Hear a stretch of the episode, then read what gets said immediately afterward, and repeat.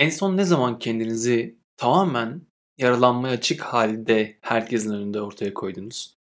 Ya da bir partnerinizle, sevgilinizle en son ne zaman sizi yaralayabileceği, sizi zor durumda sokabileceği bir sırrınızı, bir belki de zorlandığınız bir şeyi paylaştınız? En son ne zaman birisine karşı %100 dürüst oldunuz? Yani aslında kendinizi olduğunuz gibi gösterdiniz, bıraktınız o kişinin ellerine.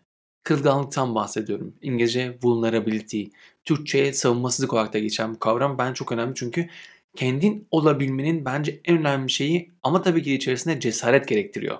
Büyük bir cesarete çağrı var çünkü birilerine hele ki topluluk yönünde üretiyorsanız, içerik üretiyorsanız birisine büyük bir güç veriyorsunuz. Sizi yaralayabilme gücü veriyorsunuz. Bu oldukça büyük cesaret istiyor.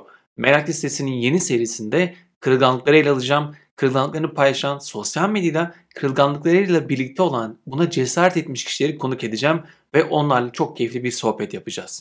Kırılganlıklar serisi 4 Mayıs günü Mimoza Cendey ile başlıyor. Her hafta yeni konuk alacağım. Eğer önereceğiniz konuklar varsa onları da bana göndermeyi unutmayın. Belki onlar da yer alırlar. Onlar da kırılganlıklarını ve kırılganlığın gücünü birlikte konuşuruz.